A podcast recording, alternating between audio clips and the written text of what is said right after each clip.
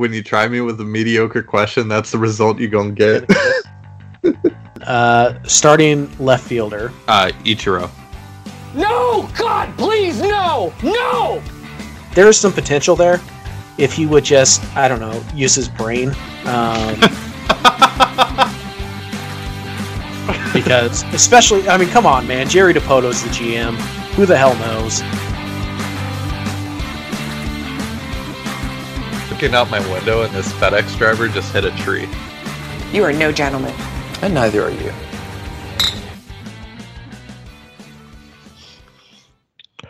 Hey guys, and welcome back to the SoDo Mojo podcast. This is Colby Patnode, and I'm joined as always by Ty Gonzalez. And Ty, today we are going to talk some trades.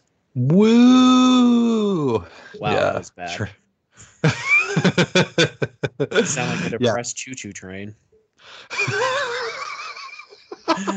Woo. All right. Woo! Uh, Yeah. I mean, you know, it's it's May. There's still so much to to you know happen. and Everything is just trade talk is uh, it's hard to do around this time. But you know what? I'm looking forward to it. Um, and it's always fun to talk some baseball. So let's get into it. Right. So uh, we sent out the bat signal for you guys to send us questions and things like that. Um, and uh, you responded. Uh, we have, I think, seven questions right now.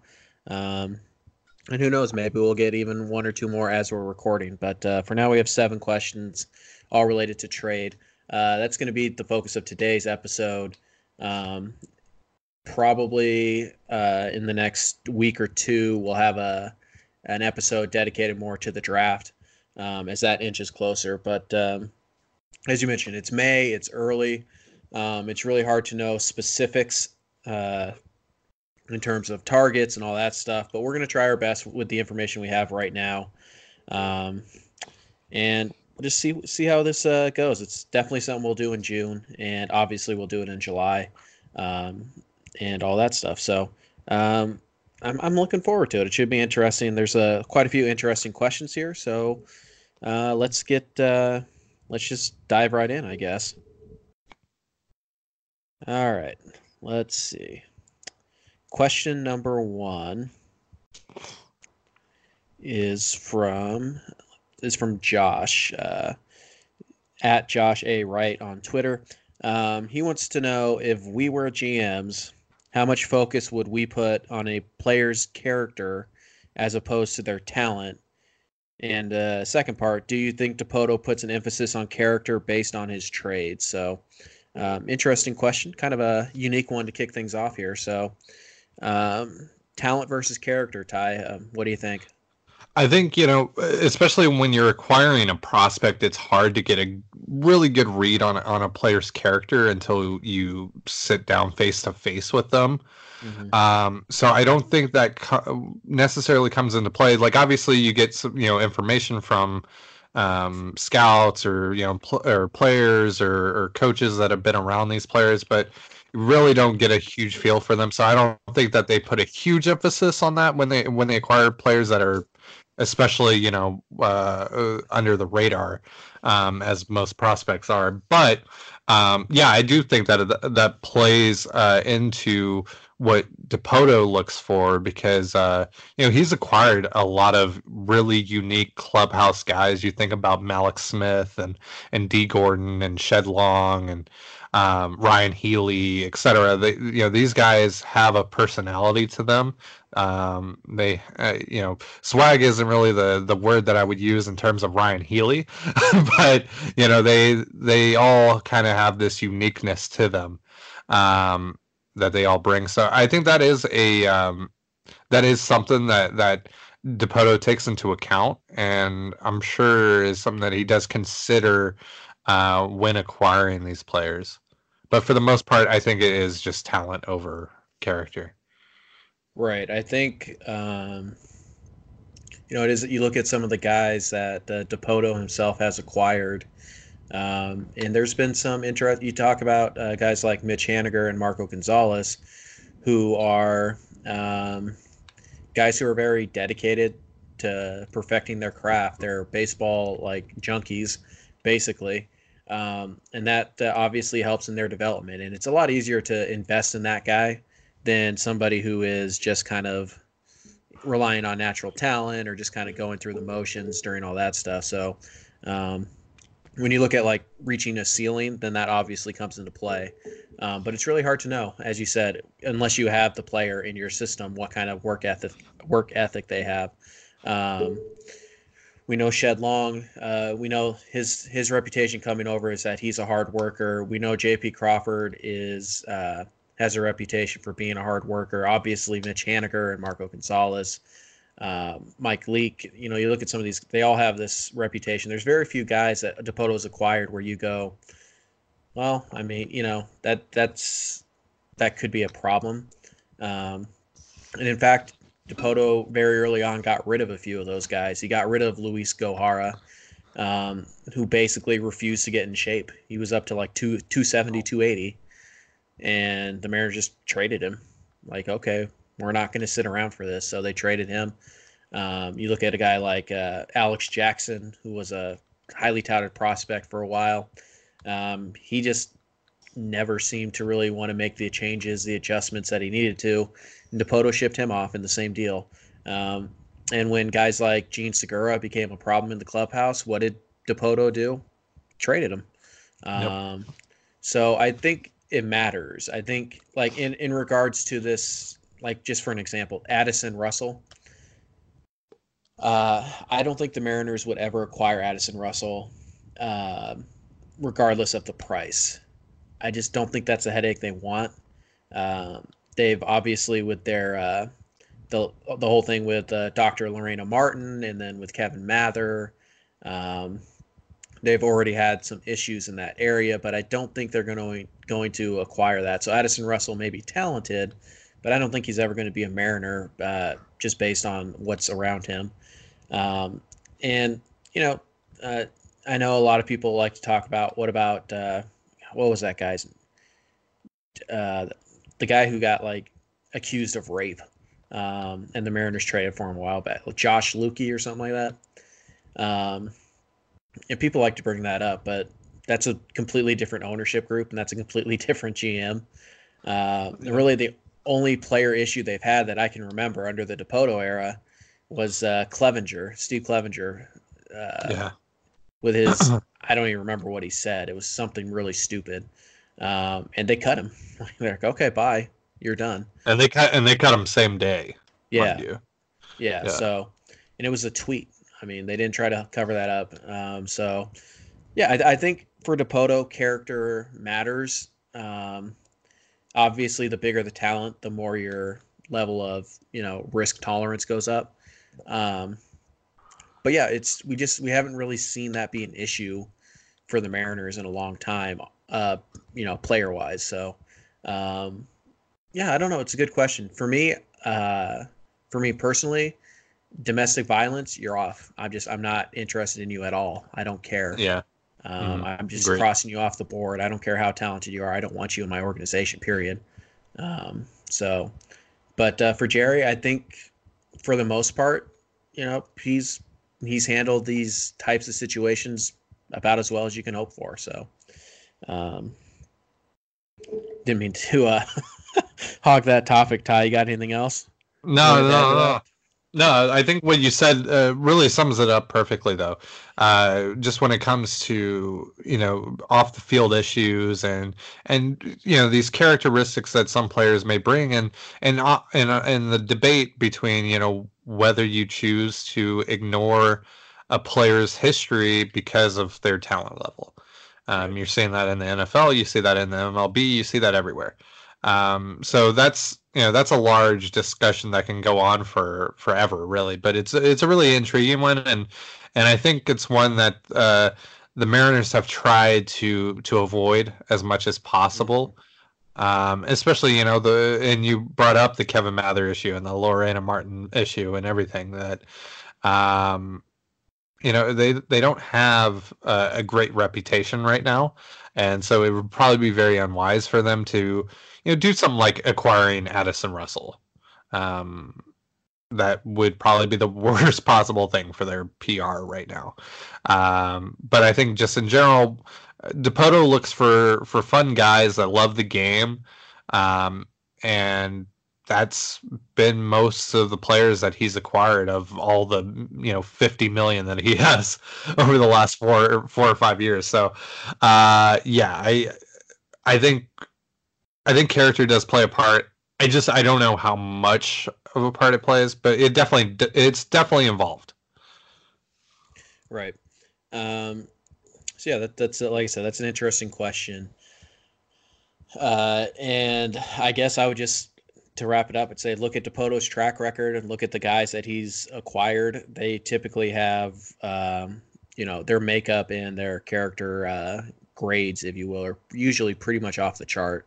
Um, you know, even guys like Dee Gordon, um, some of the veterans he's acquired have been uh, pretty high makeup guys. So um, I, I, think it, I think it's someone like Jay Bruce. Jay Bruce right. is another guy that's just he's not necessarily fun, but he is a well respected guy around the clubhouse. He's an open guy to to the younger players and um, everything like that. And you know, and he's a solid veteran that can produce for you um occasionally you know but uh but you know you know it's it's guys like that it doesn't have to be you know the guys that are up there dancing and you know doing all that they got those guys as well but they're also you know like you said mitch haniger marco gonzalez those guys you know are focused on on their craft and everything and and they and they just love the game you know and um, same goes for pretty much every player on on the 25 man roster and a lot of the guys uh, in the farm system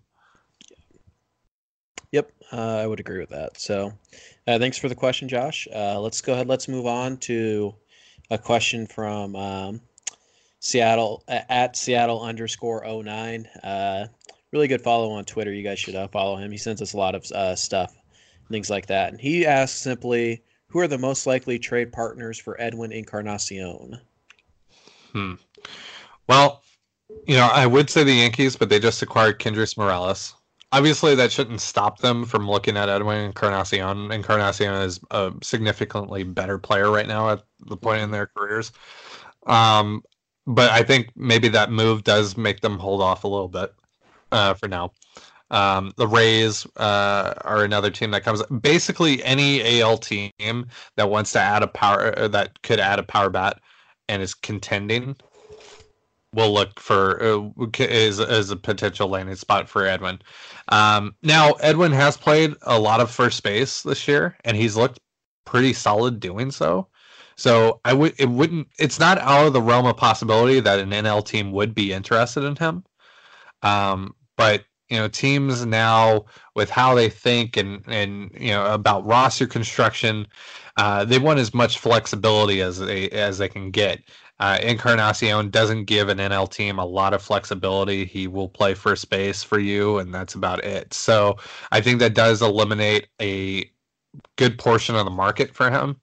Um, but yes, just a couple teams that do jump out to me are the Rays, the Yankees, um, the Twins could could maybe line up there with them. Uh, you know, a bunch of names. Uh, even the Indians could look to reacquire him at some point.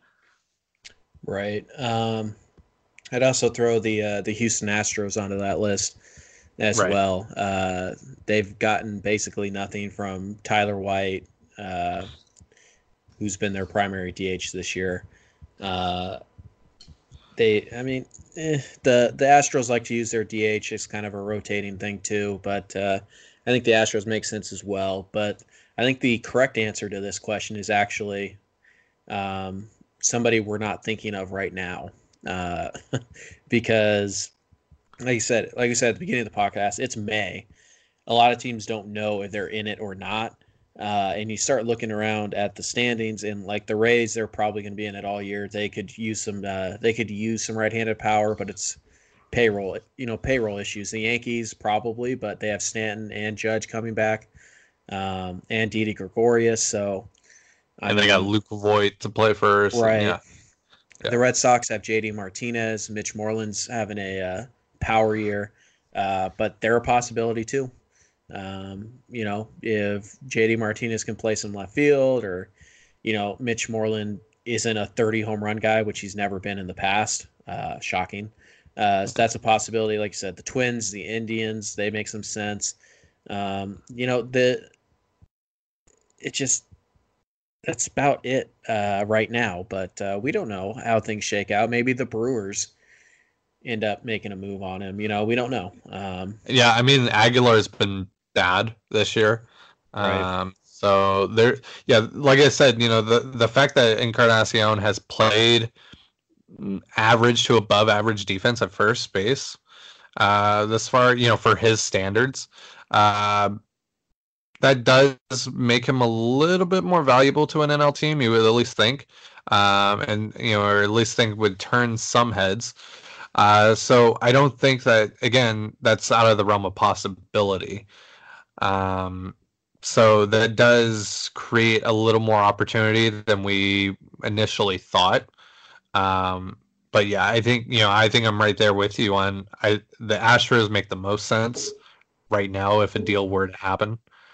Um, and then at that point, but you know, look, a, a good team, no matter who they have on their roster, if Edwin Encarnacion is available for the right price and the Mariners are willing to eat a bit of his salary, then um, I don't think any team would necessarily say no to that, and they would just figure out a way to make it work. Because that bat, um, to add that kind of bat for the last two to three months of your season, that's significant, and uh, it doesn't really matter, you know, about where you fit him. You just you take the you take the talent and figure it out from there.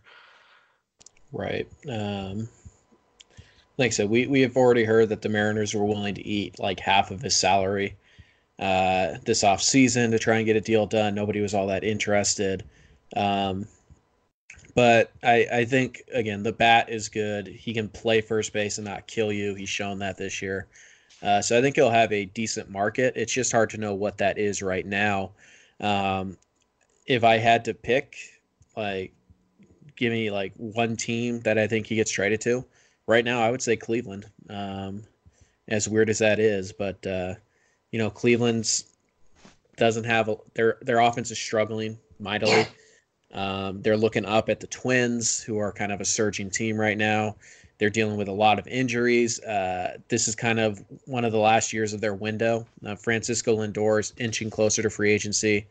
Um, so is Bauer and uh, Kluber. So um, this might be their last shot to really make a run at it, and Encarnacion would help them. Uh, so uh, I think Cleveland is still the the best fit, and um, you know we had a, uh, a little back and forth with somebody on uh, on Twitter, uh, and you know he tried to get drag a Cleveland beat writer into his corner, and the the beat writer said that you know if the money was right, then he thinks the Indians would be actually be open to bringing back Encarnacion.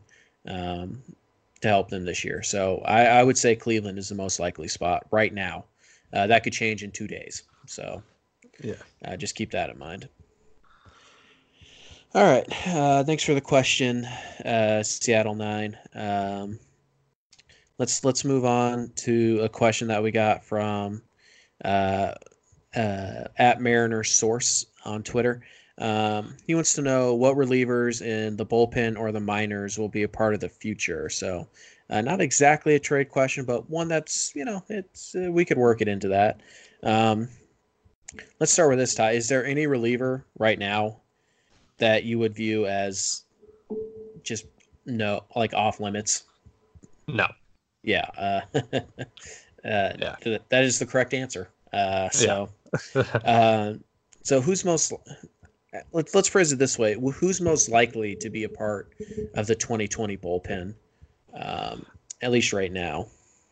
Uh, I think uh, Brandon Brennan and Connor Sadzeck are those guys, um, mm-hmm. but you know they could be gone too easily this year um, if they keep performing the way that they have. Um, sure. It's yeah, I mean it, it, it's really hard with bullpens to to predict. You know, even a just a year away, it's they're so finicky, and relievers can fall off the edge of the earth at any moment. Um, you know, so we don't even know if you know Brandon Brennan and, and Connor Sadzeck are going to go into 2020 with this outlook that they're you know, uh, ready to you know headline a bullpen. Um, so I'm really I'm I'm non-committal I'm non-committal to any of these relievers. Um, but Brennan and Sadzeck are the two that make the most sense just because age, control, um, etc. Right. I'd probably throw uh, Sam Tuivailala on that list just because. Oh right. He's coming. I always forget about him. Right. Well, it sounds like Yeah. he's to go. He's going to pitch again today, um, and that'll be his first time going back to back days. So he's pretty close. It sounds like um, to rejoining the bullpen. Um, and again, if they got an offer they like for Tui Tuivailala, they should take it. Um, but I don't know that they're going to get enough in those uh, those three players to just go ahead and trade them this year because you're not giving those guys away. You have no reason to. Um, Sadzeck and Brennan have five years of club control after this year, and I think Tuivailala still has three. Um, so you're not just going to uh, give those guys away because they're they're useful pieces at the very least. They're you know seven it seventh inning type of guys, high leverage uh, if you need to. Uh, so yeah, I, I think those three are probably the most likely to stay um, in 2020. Um, as for minor league guys, there isn't a reliever in the minor leagues that I wouldn't trade in a heartbeat. Uh, I just I don't think you build a, a bullpen for the future, if that makes sense. I think the bullpen is something you build you decide to build in an off season in a trade deadline. Like that's when you do it. It doesn't take long to build a good bullpen. Uh, it just for the Mariners this year, it, it wasn't a priority. But if the Mariners think they're a good bullpen away after 2019, they can build it in one off season pretty easily. So, um, yeah, I just I don't I don't really see any of these guys being long. I'd, I'd be I'd be a little bit surprised if anybody who's thrown a pitch for the Mariners this year out of the bullpen um, is going to be a Mariner when they're ready to compete. Uh, aside from you know Justus Sheffield, that doesn't really Right. count. But yeah, I just I don't. I think you're going to see a lot of turnover in the bullpen over the next couple years. Um, I just yeah, I, I don't I don't think you use bullpen pieces as building blocks to a rebuild, which is why it made sense to trade Edwin Diaz. Yep. Yep. So, uh, like I said, thanks for the question. Uh, it's an interesting one, but I, me personally, I subscribe to um, you build the bullpen in six months. Like you don't need, you know, oh he's a closer of the few. Who cares? Uh, it just it's not it's not a high priority, uh, especially this year. So, um, thanks for the question. Let's move on. We have a question from uh, Kelly Johnson uh, on Twitter at Kelly H Johnson. Um, the question is: At this point, what off-season trade by Dipoto has proven to be the best for this season, and what has been the worst? So, a specific question about uh, the 2019 Mariners. So, uh, Mhm. Ty, the best trade that helped the 2019 Mariners is what? Hmm. Um. Who? There are really some really good ones. Um. I think getting Omar Narvaez after you traded Mike Zunino away uh, Mhm. was huge. Um, I think that was a great way to supplement your your catching position. Yes, you lost a lot on defense, but Narvaez has been one of the best uh, hitting catchers uh, this year, uh, just in, across the league. Um, probably heading for an All Star game if he keeps Mhm. this up, perhaps even as a starter. Um, he's been fantastic. Uh, so I think that and the Domingo Santana trade Right. Huge. Uh, just a couple of big pieces that they can either bring along for the foreseeable future or flip um, for more than they got them for.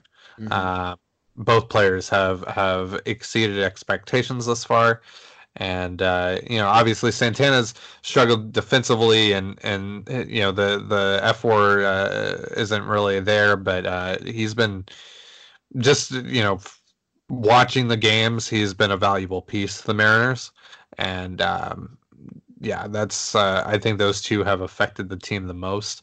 Obviously, you know some of the trades in the bullpen or just some of the moves in general that they made in the bullpen. You know, drafting Brandon Brennan out of the Rule Five draft, uh, you know, trading for Connor Sadzeck.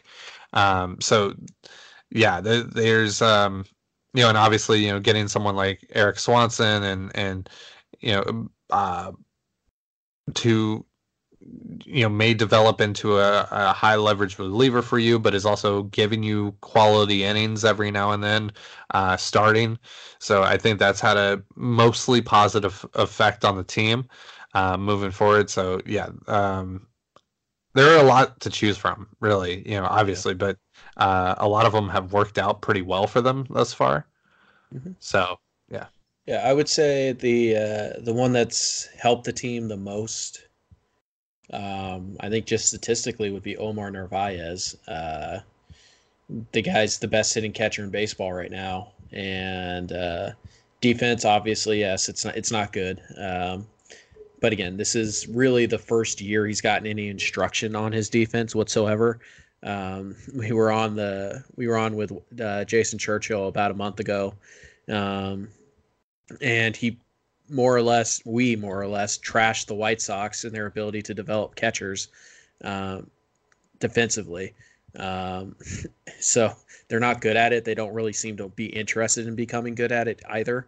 Uh, so we'll see. Like I said, you got to give Omar some time here. Um, but yeah, to get him for column A, a piece you a good piece, but a piece you're not going to use uh, this year. You just you didn't have a it, it didn't make sense to have a quality closer like that on a rebuilding team, um, and not at the salary he was making. So you trade him for Narvaez. I think that worked out um, really well. And uh, yeah, you know, as you mentioned, the the Santana for Gamel trade is also working out uh, pretty well for both sides, I would say. Um, but the Mariners got the better the better player in that deal. So mm-hmm. um, yeah. What about what about the other way? Which one has been the worst for the 2019 Mariners? Uh obviously, you know, the trade as a whole uh, is fantastic for the Mariners, but the one player that's or the two players that are having mm, probably the two biggest negative effects on the Mariners are Jay Bruce and Anthony Swarzak. Right. Um, so for those two players, you know, obviously Jarred Kelenic and Justin Dunn, and you know, we don't know uh, with uh, Gerson Bautista yet, but you know, we'll see on that. But those, th- you know, to get Kelnick and Dunn is fantastic. But Bruce and Swarzak have been uh, bad. you know, there's no way to sugarcoat it. Swarzak's looked uh, pretty terrible for for most of his uh his appearances thus far, especially as of late. Looked all right uh, in his last appearance, um, but you know that the road trip was pretty rough for him. Uh, yeah. But uh, but yeah. So uh, and you know, and Bruce is uh, he's got all the home runs, but after that, it, I you know I I don't know how many hits he has at this point, but I'm sure more than half of them are still home runs. so uh, that should tell you all you need to know about Bruce. Uh, yeah, I just you know those two guys have probably been the most uh, or have had the most negative impact on the on the Mariners so far, uh, just on both sides. You know, uh, from a hitting standpoint and a pitching standpoint. So uh, that's probably uh, the or that's the answer that I'll go with. Yeah. Um, would this team be better with Robinson Cano and Edwin Diaz on it? Probably. Um, yeah. But again, it may be the worst trade for the 2019 Mariners. It might be the best trade they made all offseason um, long term. So um, it's like the way the question is framed specifically for this year. I think you have to say it's the it's the Edwin uh, Edwin Diaz and uh, and Jay. Uh, sorry, the Edwin Diaz and Robinson Cano trade. Um, that just I I don't really think there's any other argument for any other trade because uh, both like you said both those guys have been disappointing to say the least.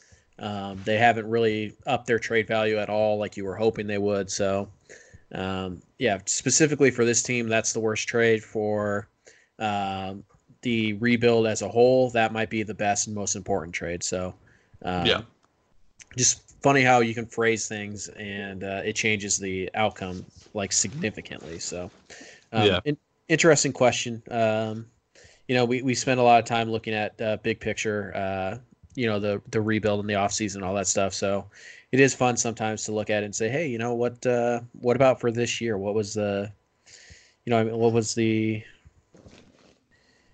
what was the you know the bottom line on the players they acquired for this year? So uh, good question there. All right. Um, For sure. yeah, so we're gonna save that question for last. Let's jump ahead here. Um, Dino has two questions for us. Um, one of them is a an actual like uh, grade the trade type of thing, um, and one of them is a question about Brandon Brennan. So which one do you want first, Ty? Mm, let's do the uh, let's do the grade the trade. All right. Uh, so Dino proposes uh, two trades here. Um, Okay. Or uh, propose might be a strong word. He asked about two potential trades here. Um, Okay. First trade up, they both involve Roenis Elias, by the way, Uh, um, Okay. which is somebody oh, okay. Yeah. I've seen this. Yeah, I've seen this. Yes. Uh, so let's start with Roenis Elias to the Atlanta Braves for William Contreras, the uh, catching prospect.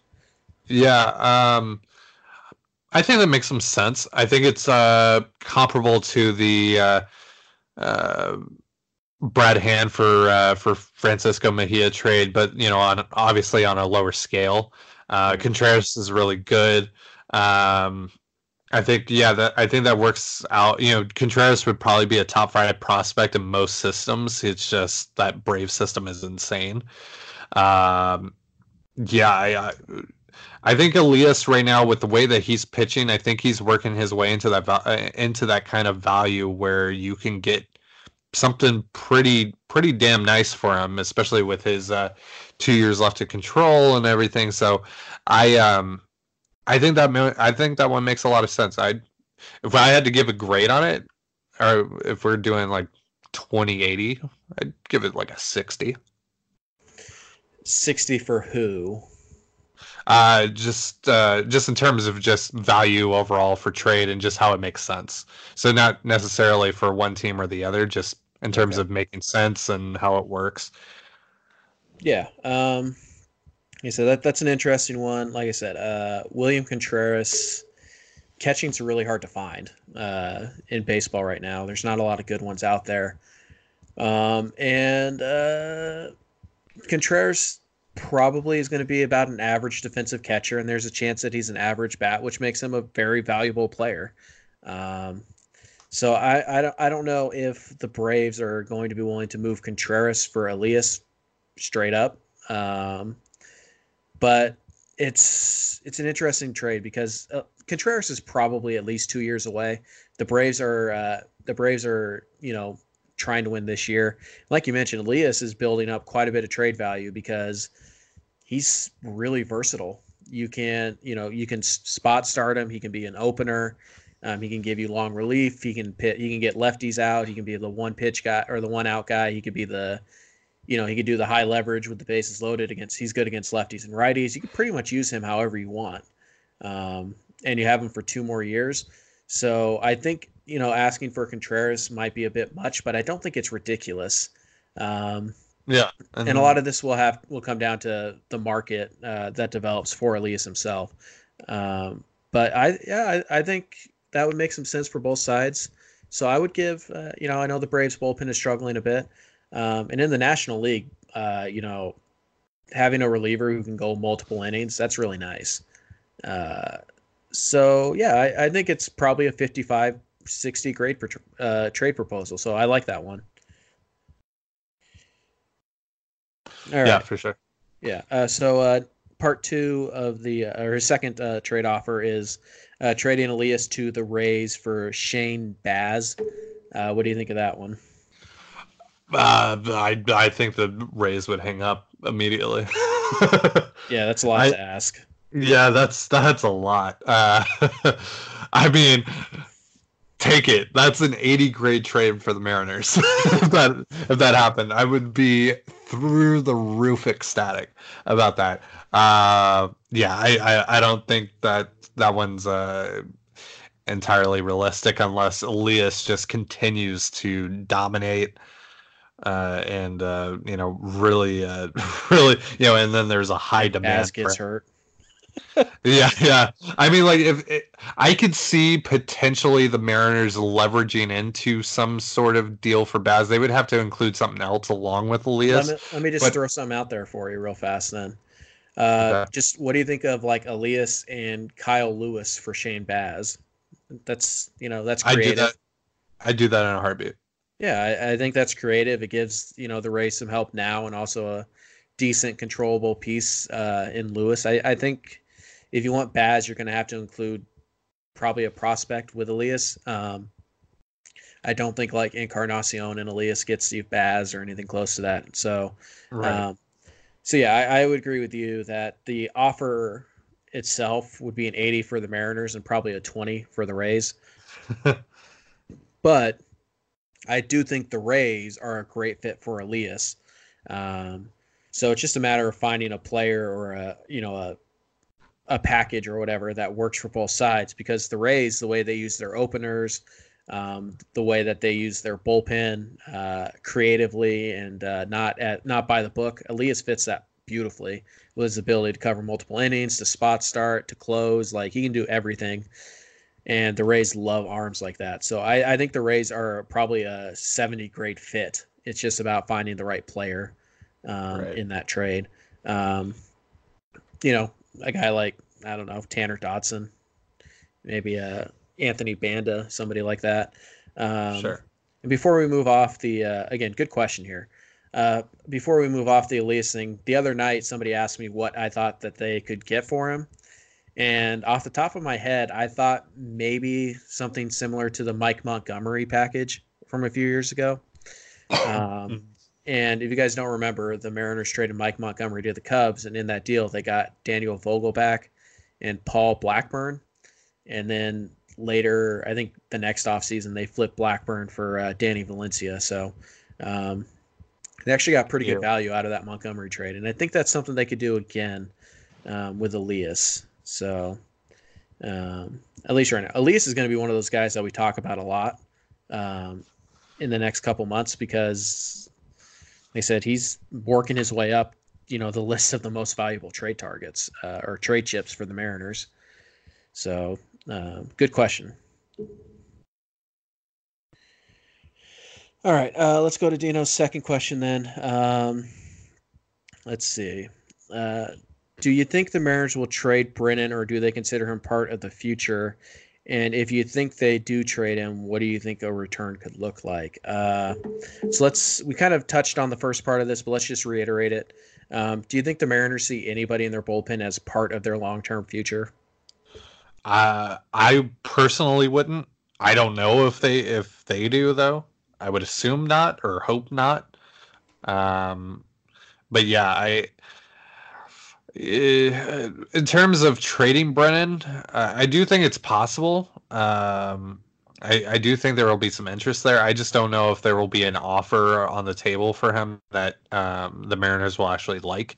Um, right-handed relievers are are uh, more um, easily acquirable than than lefties. They're just not as much of a um, as of a commodity, you know, as as much of a rare commodity as as lefties are. You know, like your Elias's and your your Zac Rosscups that you have that you know teams will probably check in on.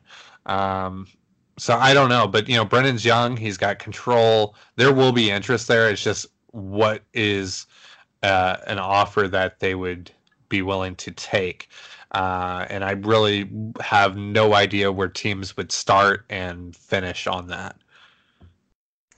Right. Um, you know, you, you walk through Brennan's uh, profile as a trade chip, and uh, he's 28 years old, so he's a bit older than usual. Uh, but he does have six years of club control, right? That's a positive. Um, he has been really good this year. That's a positive. Uh, 95 mile an hour fastball with a 60, sometimes as high as 70 grade changeup. That's really valuable. He can go a couple innings if you need him to. Again, valuable.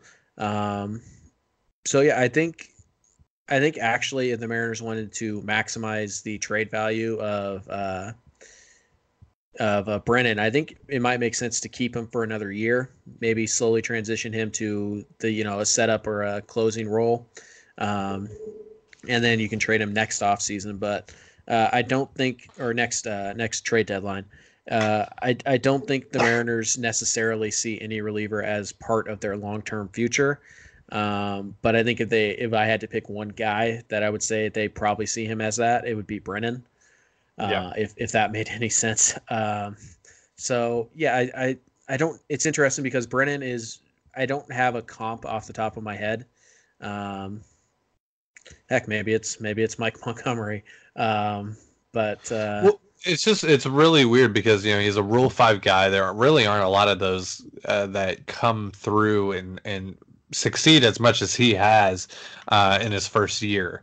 Uh, so you know that's that's kind of uh, you know, and, and, with this tool set that he brings, but in, in, a high volume relief market, it's just really hard to uh, to gauge. Yeah, it is.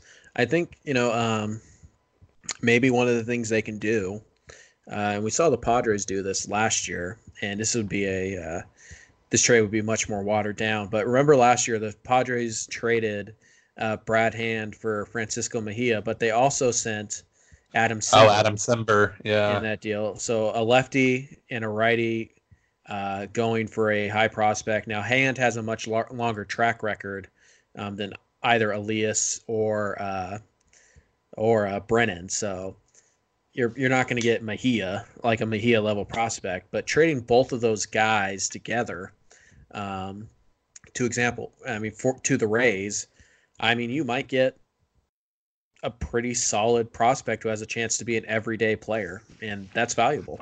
Um, yeah.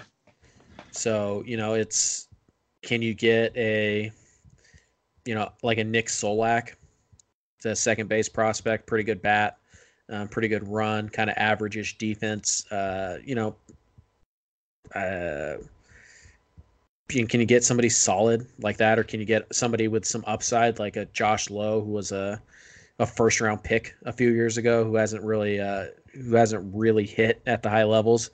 Could you maybe get somebody like that if you package those two guys together? Yeah, you might, and that's probably worth it. So uh, um, that's really interesting. The Mariners are going to be a very interesting team to watch at the trade deadline.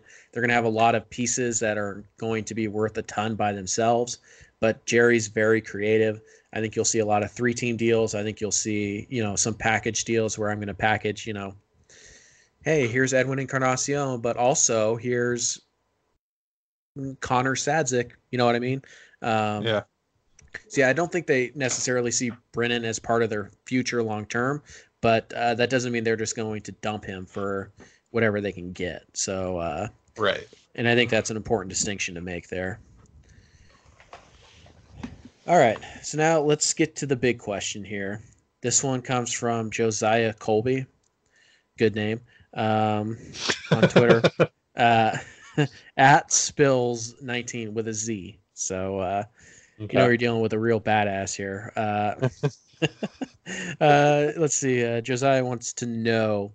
Uh, Jerry mentioned that he's looking for players that are slash could be major league quality, and they just need a chance to play every day who do you think he'll target that fits that description? So, first of all, very specific question. Uh, second of all, a very good question. And just to kind of put a, uh, I don't know, a bit of a comp around it, I think he's talking about guys like Ben Gamel or, uh, you know, Daniel Vogel, guys who are blocked by their organizations, um, but mm. still have some talent. So, Ty, I know you came up with uh, a couple. I came up with a few. Um, I think we have one in common. So let's let's start with the one we have in common here. Um, and why don't you go ahead and tell them who that is? Yeah, so that's Dom Smith uh, from the Mets, who's kind of the popular guy just around the league in general. Of you know these guys that have a great amount of potential and just haven't seen a lot of playing time. Um, he has, however, played in, I believe, 32, 33 ish games this year. So he is getting more playing time uh, now, uh, but 32 games, but 39 plate appearances. So Ooh, it's a lot of pinch yeah. hitting. Yeah. There. So it's so yeah, you, you know, and he's blocked by Peter Alonso, and you know, just the the rest of their infield is is stacked right now, and they no don't. DH. Yeah, Yeah, he's uh, you know he's lefty lefty, so I mean it's really first base or nothing for him. Right. Um,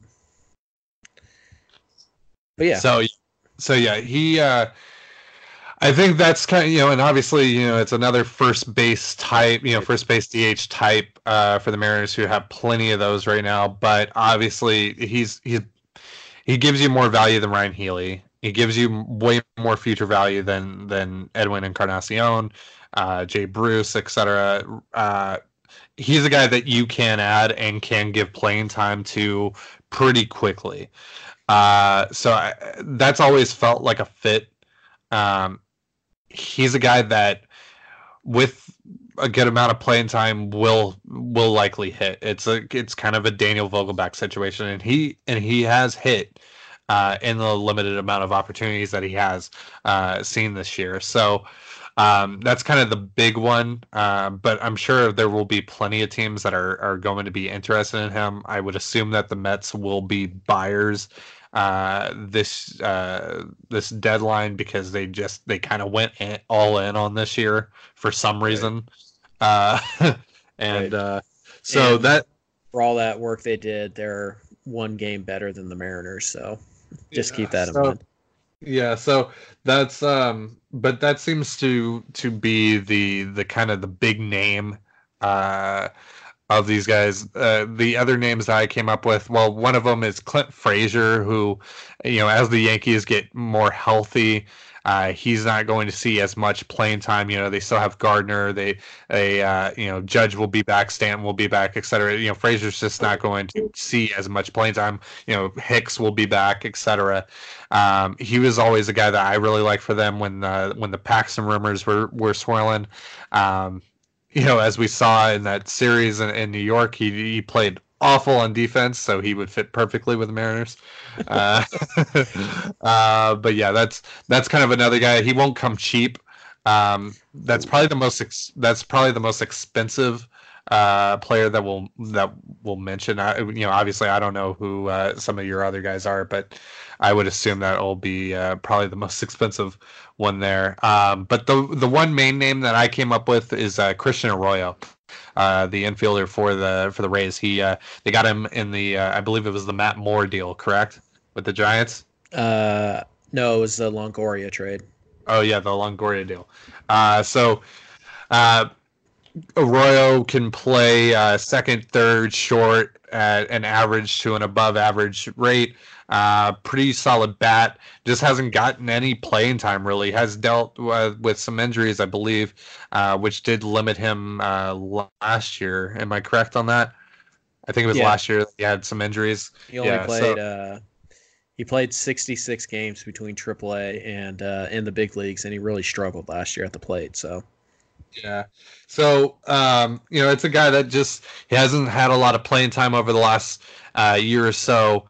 Um, back in AAA this year, the the Rays are pretty stacked in their uh, in their infield with you know the likes of Brandon Lowe and Joey Wendle and and uh, Yandy Diaz and et cetera. So, um, and you know we talked about the Rays as a potential trade partner. I think that I think Arroyo's a name that you could look for in a in a in a Elias deal.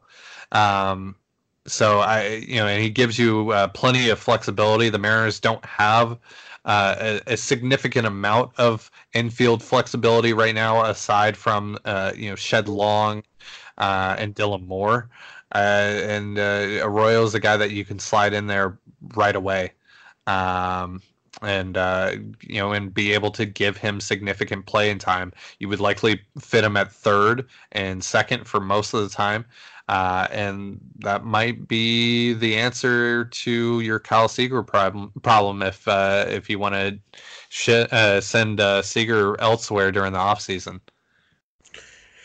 yeah, um, Arroyo's interesting. Uh, real fast, I want to go back to Dom Smith just for a second. Um, like I said, Smith is a guy who takes a lot of walks. Just to kind of give you his profile, he takes walks. He doesn't strike out uh, much. Uh, at least in the minor leagues, he hasn't struck out much. Um, And defensively, he's actually a pretty solid defender at first base. Um, I'd say league average or slightly better. Uh, he's a bat more than power right now, but he does have uh, above average raw power. Um, he's a, he's an interesting guy, like you mentioned. Um, I, I think he'd probably top my list. Uh, just Clint Frazier. I don't know what the Mariners could have to offer the Yankees that lures Clint Frazier away, unless it's Haniger or uh, uh, Gonzalez or anything like that. Um, so just put a bow on Dom Smith for a minute. Um, I said the thing I like about Christian Arroyo is is that uh, like he's very he's versatile. He can play three spots and not kill you. Defensively, um, he's, he's only 23. Right. He was a former top 100 prospect, so he does have that pedigree. Uh, reminds me a little bit of Michael Young from the Rangers. Um, uh-huh. More of a line drive doubles type of hitter. Might develop some power, but it's never going to be plus power. He doesn't have plus speed. Uh, you know, he's he's a guy who needs to hit and he needs to play some pretty good defense to give you value. Um, but I, I think he can do that. I the numbers in his big league career are not good at all, um, and he's really struggled with the bat really for the last two years. But uh, I I think there's something there. I, I like yep. Arroyo. Um, kind of as that utility guy, maybe the third baseman. Doesn't have really the power that you typically project at third base, uh, but he should hit enough and play good enough second base that you know he could be your permanent guy there. Maybe you shift Shed Long to third base, or you keep Shed Long in that kind of utility role. Um, you know, versatility is going to be uh, a key for him. Um, and I think he could. Uh, I think he's. I think he's a really interesting name. Um, five years, I think, of club control left. He still has an option, so he has some flexibility there as well. Uh, yeah, I think I think Arroyo is a really interesting name uh, to watch. He turns 24 at the end of this month, so he's still young. Um, yeah, that, that, that, that's a that's an interesting name there. All right, so we have Dom Smith, Christian Arroyo, and Clint Frazier. Um, I also had Dom Smith on my list uh, as well, so no need to rehash that. Um, another name who did get some pretty significant playing time, um, but you know, not an everyday player, at least not last year. Um, is a guy, and I apologize for butchering his name here. Uh, his name is uh, Yairo Munez. He's an infielder for the St. Louis Cardinals. Um, you know, uh, pretty good hit, pretty good hitter overall. Uh, not bad speed either. A uh, lot of a uh, lot of tools that he has to work with. Uh, Fangraphs right now has him as a 45 future value uh, with 50 uh, 50 game power potential, 55 hit tool potential. Um, you know, average defense and a cannon for an arm. Uh, the Cardinals saw him in 108 games last year. He got 329 plate appearances, 276, 350, 413 uh, eight home runs, five stolen bases, nine nine point one percent walk rate. Uh, so you know, 106 WRC plus, so a good above average bat. Uh, but this year, with that stacked infield, uh, he's appeared in just 21 games with just 32 plate appearances. Um, you know, he's been pretty bad this year as well. Uh, he just you know, he's a guy who could get you 10, 12 home runs and 10, 12 steals. Uh, so it's about the defense and uh, you know getting on base for him. He's 24 years old. Uh, you know the defensive uh, metrics aren't uh, aren't too kind to him, um, but he does play. He can like Arroyo. He can play second and third and short. Um, so and he even has a little bit of experience in the outfield as well. Um, yeah, I was so, gonna say that. I feel like I remember him playing in the outfield last year for them. Yeah, he's got a little bit of experience there. So he's got some interesting tools. Just hasn't really put them together at the big league level. But I mean, 276, 350, 413 is nothing to scoff at. That's a solid stat line. Um, and yep. this year, in his limited opportunities, he's 387, 406, 452. Um, like I said, not a great base runner, not a great defender. Gonna have to hit. He's a little bit like Jose Martinez, but the infield right. version. Um, and honestly, he's a lot like Christian Arroyo. So we kind of had the same idea there. Yeah. Um, I'll throw another Cardinal in there, uh, and we talked about him a few weeks ago. Actually, Tyler O'Neill, former Yeah. Mariner. Yeah, and he's you know he's been up and down, you know, going to the MLB, going back to AAA, dealt with some injuries, etc. Um, yeah, that's that's a guy that would uh, you know I mean the Mariners have five hundred thousand uh, outfield prospects, but uh, Right. you know uh, having depth, especially in the outfield, is is never a bad thing, and O'Neill can basically uh, hit the ball out of uh, any ballpark. So uh, that's you know that's a nice tool to have, and uh, you know he's also a above average defender uh, in a corner outfield spot. So um, would be really interested in bringing him back. yeah. Plus, you know, team fun. Ooh, let's Yeah, do this team fun. thing. Yeah. Uh, yeah, that would be that would be awesome. I would love to see uh, Tyler O'Neill back uh, with the Mariners. So uh, let's see, and then the other guy on my list um, is a, uh pitcher uh, in the Phillies organization. He's actually got quite a bit of major league experience, but he's kind of been yo-yoing back and down this year. Is a pitcher by the name of Nick Pivetta. Uh, you know, last year he actually made 32 starts for the Phillies. Um, he was and he was good. He had a 10.32 K per nine. He only walked uh, 2.8 batters per nine. Uh, high ground ball rate 46.7. Uh, and yet the uh, he had some problem uh, some problems with the home run ball is really his biggest bugaboo.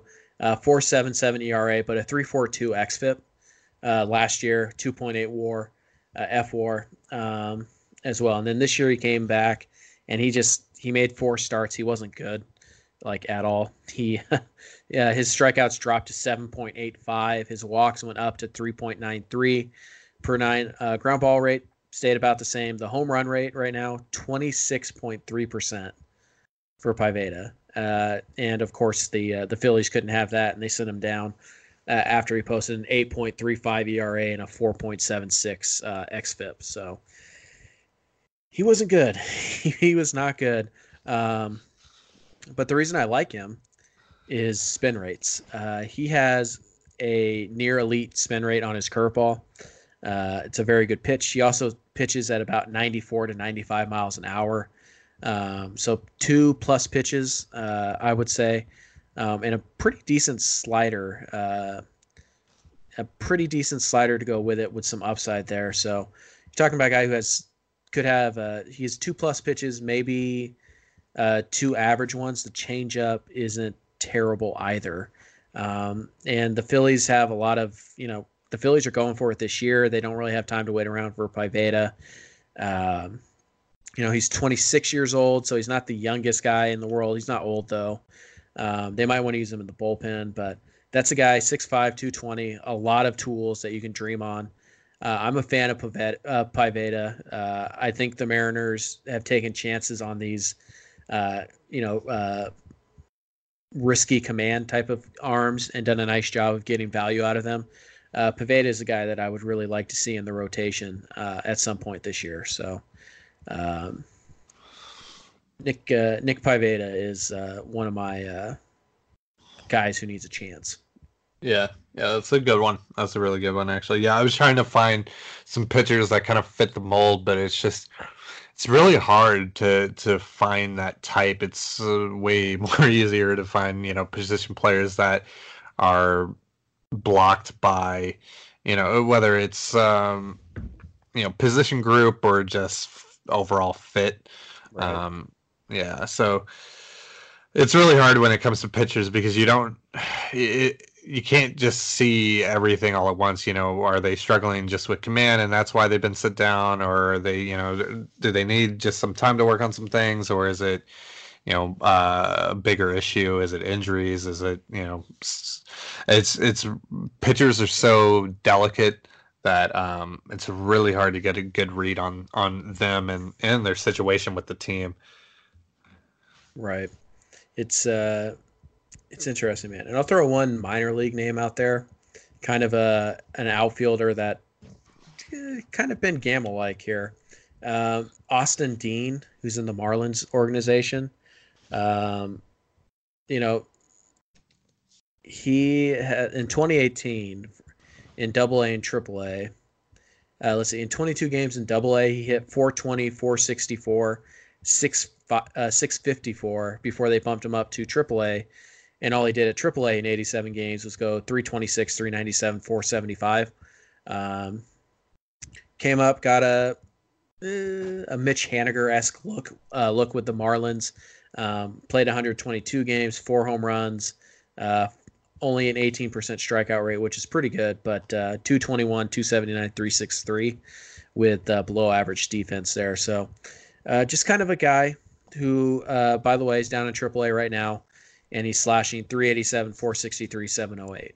Um, he could be very well be a, a 4A type of player. He said he's 25, so there's not a ton of uh, you know, there's not a ton of development left for him to do. Um, you know, below average defender in, in the corner spot. Uh, so he's just kind of an interesting name. He's a high minors performer, which we know Dipoto likes. He's not going to be. Uh, they said he's 25, um, so he's not young. There's just, I think he, I think he'll be available, and I think if you're if you're Jerry, you know, why not take a shot that you might find another Mitch Haniger in Austin Dean? You have the uh, you you have an opportunity to play him, so uh, yeah, I think maybe a minor leaguer like that also kind of fits the bill. All right, let's see here. I think that wraps up all of our questions, believe it or not. Wow. Um, yeah. So that was uh, fun. That was fun. Yeah. Um, there any uh, final thoughts you want to uh, you want to uh, talk about here before we kind of sign off? Well, I think really when you look at the uh, just at the Mariners as a whole right now, it's I I think you're seeing some strong um, trade value being developed uh, from some unexpected sources like Roenis Elias, and that's making up for the lack of you know trade value that you wanted from Jay Bruce and Anthony Swarzak, et cetera. So um, there's still plenty of opportunity for them to continue stacking up uh, within their farm and building that up. Um, and I think they they'll they'll have an opportunity here to get a couple of nice pieces uh, before it's all said and done. And um, obviously, you know, don't sleep on on Dipoto. Uh, looking to acquire uh, guys that are already in the major leagues succeeding right now. I, I, if they have control, that's that's going to be something of interest to Jerry. Um, so you know, just any any any player that that fits their timeline of uh, you know 2020 2021 2022 etc they fit that timeline um is probably going to be interested. So uh and they they have some players that can get them uh some of the some of the prospects that they would uh you know uh theoretically be interested in. So it's exciting. Um to have that and to be able to look at some names and and you know some highly touted names and and think that yeah that's actually a real possibility that could happen. So it's going to be a fun next couple months. I would not be surprised if uh if Dipoto does swing a deal.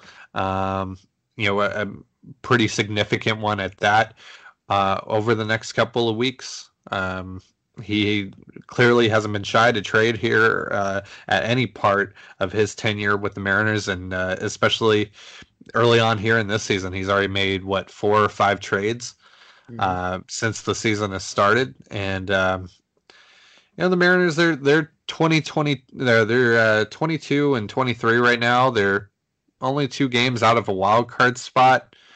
Um, even after all the uh, all the struggles that they've had over the last few weeks.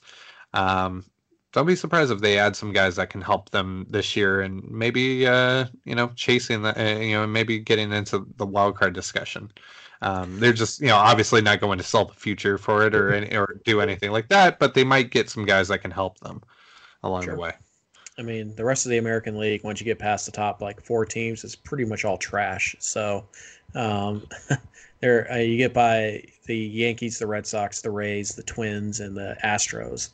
Um, you know the rest of the league is trash pretty much. So there there's a chance that they could uh, that they could sneak in there. Not a good one, but uh, you never know.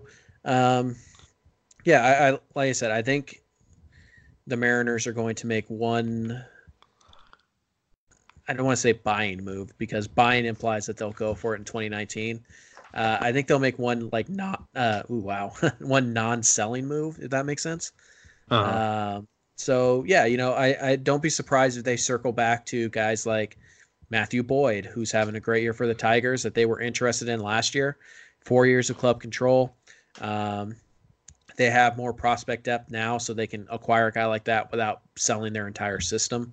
Uh, so don't be surprised if they circle back on guys like that, um, guys with you know major leaguers with three, four, five years of club control.